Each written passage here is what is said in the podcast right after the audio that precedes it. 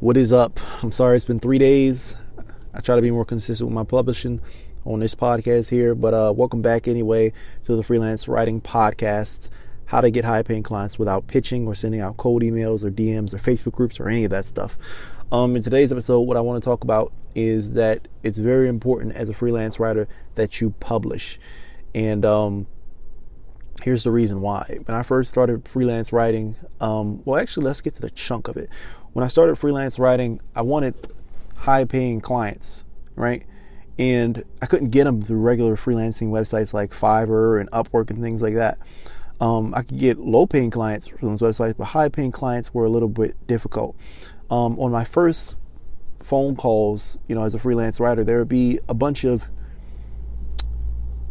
dud phone calls. I would call. I would, you know, I would call these people, and you know, for lack of a better explanation, I just wouldn't get sales from these people like I wanted, you know, because each of these people for me represented a thousand dollar sale, and I went through several different phone calls where I, not only did I ask for this, did I not ask for the sale, but I didn't get the sale.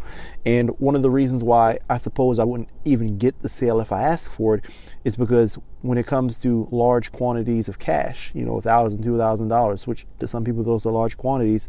Um, and I say this because I've been on sales calls before where people really didn't buy from me in other industries and other domains. And um, you know, the thing that stops any sale uh, particularly on a sales call, is what they call objections. You know, and objections are false beliefs and reasons that people don't want to buy from you. Um, as someone that's trying to sell products, whether on the internet, in real life, or the phone, you have to know why it is that people aren't buying from you. What are the reasons? Um, so, for example, uh, I don't remember what I was selling this guy. I might have been selling him an, uh, a, a, ghostwriting project. One of the objections and reasons I didn't get the sale from this guy, he lived in um, I think Nigeria or something like that, was that one, he didn't know how to set up ClickFunnels. And so for my package, I sell him ghostwriting services, but I would upsell him on, well, I wouldn't upsell him, but including that package, I would set up uh, a sales funnel to help him sell the book that I would write for him. And, you know, I kind of lost him in my, you know, on the sales call and through the journey of selling him because it was just such a tedious process to actually set up a ClickFunnels for him and he didn't know anything about that. Um, another reason I think he didn't buy from me is because I think he said, okay, well, for a thousand dollars, I don't think he had the money. Like he, he, he know, yeah, I, I, don't think he really had the money for it. And you know, the price tag was something that intimidated him. You know, so they'll have these objections or reasons why they can't buy, and some of them are actually valid, and some of them are real, but some of them are just their false beliefs holding them back. A lot of people will say, "Well, I don't have money for it," but they'll buy or finance a car that costs the leagues more. They'll go to college and they'll find money for these things, and so that's not a real you know, limitation. It's just a false belief. It's an objective, uh, and, and you know, objection.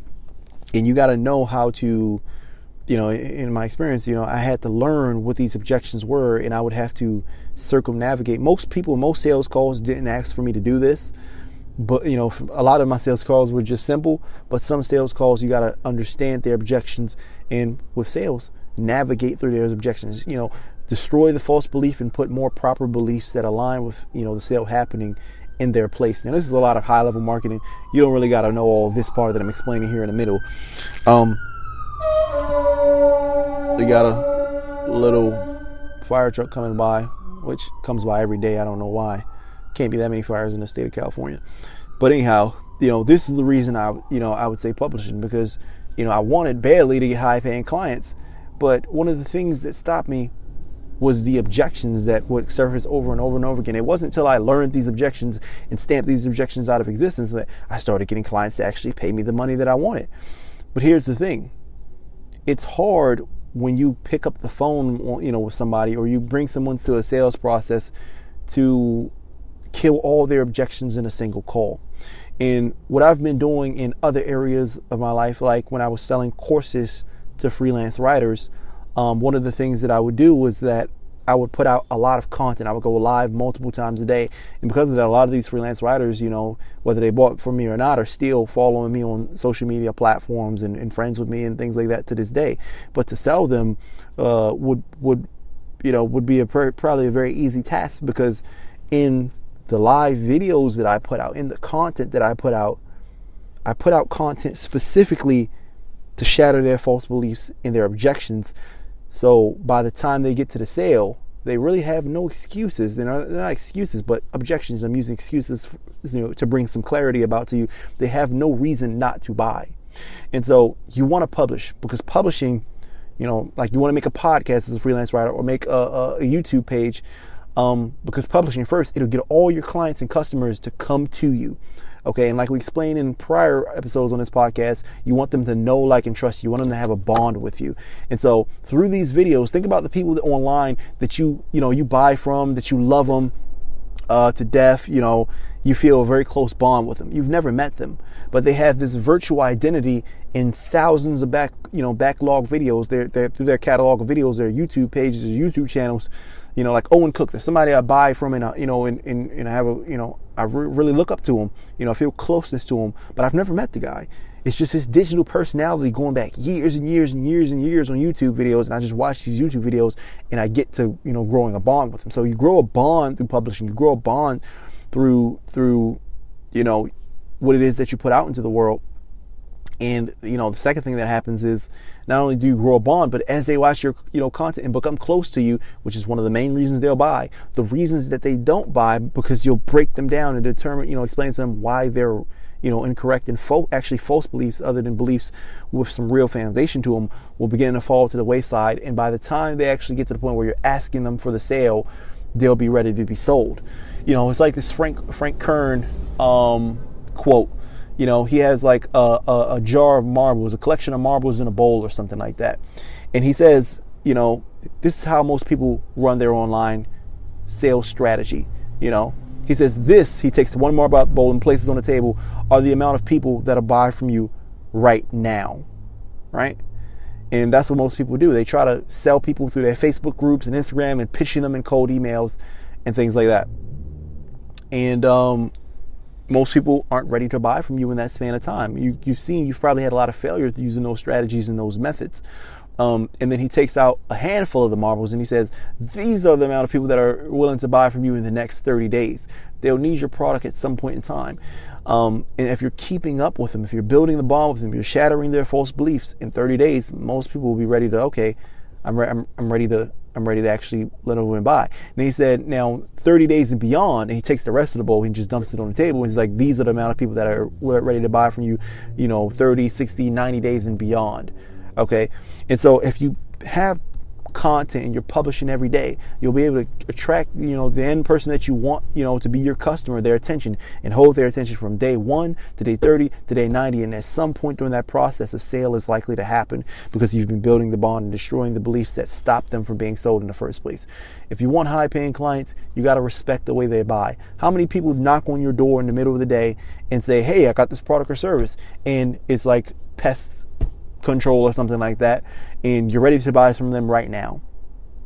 Not many people, or cable or something like that, right? Now, how many of us are in the next 30, 60, 90, or even a year are going to buy some form of bug spray or bug repellent from the store? Now, if these people were keeping up with you and they were top of the mind, you probably purchased for them, correct? Now, even think about you think think about this for the other product I mentioned, cable. How many people got cable? Now, how many people in this lifetime or in a few months or, you know, eh, through an expansive time are going to switch their cable provider or look for something new? You're knocking at the door when you're pitching and selling like that. You have to drop content, gather an audience, and groom that audience to love what it is that you provide. Now, that's really all I have to say for this episode. Okay, so you should publish as a freelance writer, and that, that, that can be hard, but but it's really the easiest way to do things you know, to really fill your pipeline and have people coming to you that are willing to buy at a moment's notice. Um, with that being said, man, I'm doing free phone calls where I coach you on everything I'm saying in this podcast. Absolutely free. I'm not going to pitch you on any products. You can get free, you know, 15 minutes with me and we'll talk through whatever year that you need as a freelance writer. It's down below in the description. It's the Calendly link. Okay. So book some time with me and I'd love to talk. But if you're booking time with me, I want to know that you're supportive of this podcast and you're committed to learning from this podcast in the long term. So I want to see that you're subscribed to this podcast. I want to see that you've, you've, you've, um, I want to see that you've also liked uh, no, I want to see that you've rated this podcast and reviewed this podcast, which on iTunes. Which, if you're on iTunes, just scroll to the bottom and you'll be able to rate and review at the bottom. Okay, and so I look forward to having a call with you and helping you out with all your problems. And I also want to say, look to the future, man. Within the next few weeks. Okay, we got something special coming up. Uh, a little training or something like that. I don't know exactly what it is yet. That's going to help you with all the problems that you're facing as a freelance writer. It's literally going to help you get high paying clients almost instantaneously. So I want you to look forward to that. Uh, it's coming very soon, man. Just subscribe to the podcast and listen for details on this one because if you're a freelance writer and you're frustrated, you're sending out pitches all day, we're going to put an end to that. Um, you know, you want to go back to school, you want to get a new car, whatever it is, you want money as a freelance writer. Um, you know, we're going to put it into that process and help you out. So look out for this uh, this thing that we got coming up. All right, this is Dallas. This is freelance writing podcast. How to get high paying clients without pitching. I appreciate you so much for listening. Peace out.